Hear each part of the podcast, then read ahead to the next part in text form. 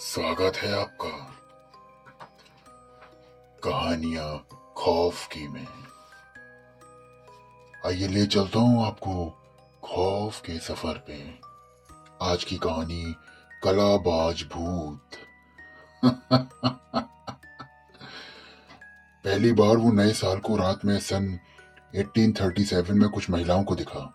फिर वो ठीक एक साल बाद पूरे लंदन में हर स्थान पर किसी भी मौके पर देखा जाने लगा। सुंदरी हो या सैनिक हो, सभी उससे आतंकित थे, मगर वो कभी किसी के हाथ नहीं आया। उसे गोलियों का निशान तक बनाया गया, मगर वो साफ़ बच निकला। लोगों की देखते देखते वो हवा में घुल जाता था और गायब हो जाता था।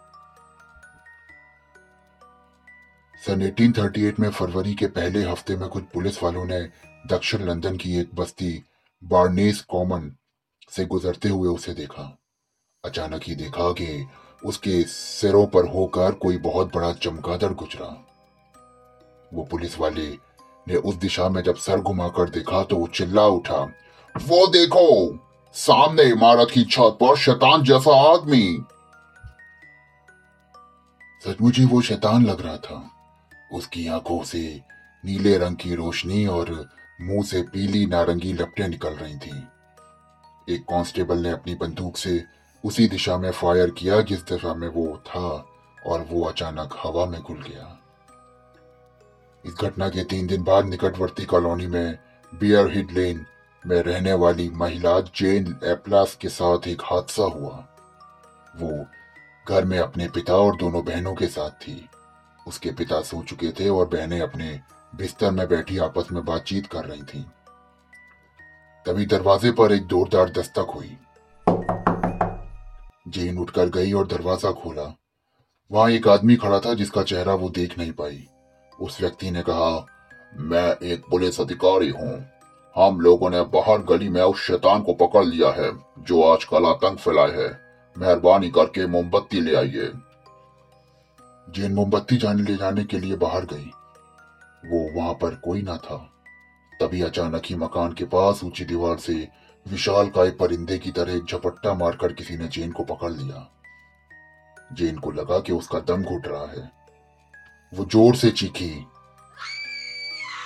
मोहल्ले में सभी ने उसकी आवाज़ सुनी। उसके पिता और बहनें भी भाग कर वहाँ पहुँचे।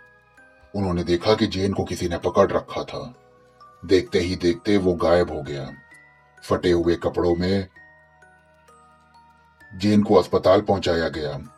एक सप्ताह बाद वो चलने फिरने के लायक हो गई। इस हादसे की जाँच करने वाले अधिकारियों को जेन ने वही बताया कि जो कुछ उसके साथ हुआ था। परिंदे की तरह झपट्टा मारने वाला, आँखों से नीली रोशनी और मुँह से आग उगलने वाला शैतान। उसका नामकरण ब्रिटेन वासियों ने उछलने वाला भूत जैक किया था। लंदन में एक ही समृद्ध मार्क्स विक्रेता था मैकॉफ जिसकी 18 वर्षीय बेटी लूसी स्केल अपनी छोटी बहन के साथ ग्रीन ड्रैगन स्ट्रीट से गुजर रही थी, कि उन पर अचानक ही एक बड़े चमगादड़ जैसे व्यक्ति ने झपट्टा मारा। लूसी के बाद में बताया गया कि वो अकस्मात ही सामने से आ गया। वो मान लो जैसे हवा में निकल रहा हो उसके मुँह से आग की लपटें निकल रही थीं। लूसी ने चीखते ही उसके मुँह पर लपटें छोड़ी और वो बेहोश होकर गिर गई उसका चेहरा जल गया और आँखें हमेशा के लिए बेजान हो गईं। सन 1850 से सन 1860 के दौरान जैक को ब्रिटेन के हर भाग में देखा गया उसे दिखने का वक्त शाम के सात बजे से आधी रात के बीच था खास तौर से वो मिड्सलैंड क्षेत्र में ही देखा गया। सन 1860 से सन 1870 के बीच उसे पकड़ने के लिए सेना को भी लगाया गया, मगर हर बार वो एन मौके पर गायब हो जाता था। गोलियाँ उसके आर पार हो जाती थी। 1877 में कम से कम छप्पन बार उसे अलग अलग स्थानों पर गोलियों का निशाना बनाया गया, मगर वो निकल के भाग जाता था। लिंकनशायर मैं उस पर चलाई गई गोलियों से एक इमारत की जगह जगह छेद कर दिए जहाँ वो खड़ा हुआ था। सशस्त्र सैनिकों को इन घटनाओं के बाद में कुछ ज़्यादा ही सताने लगा वो। सैनिकों ने अपने अनुभव के ऐसे अधिकारी को बताया कि अचानक ही वो कहीं से प्रकट होकर और अपने बर्फीले पंजों से जोरदार प्रहार करता था।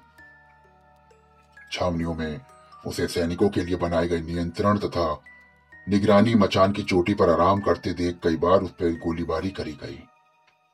और 1904 में जैक को आखिरी बार लिवरपूल के एवर्टन कस्बे में देखा गया था।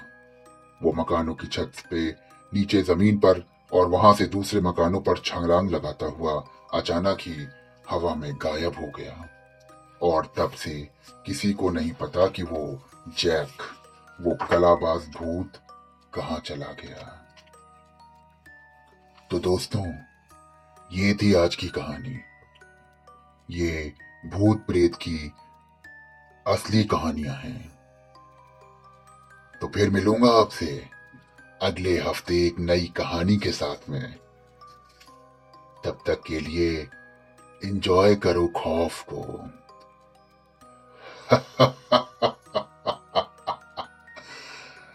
अपना ध्यान रखना, कहीं कलाबाज भूत तुम्हारे पास ना जाए।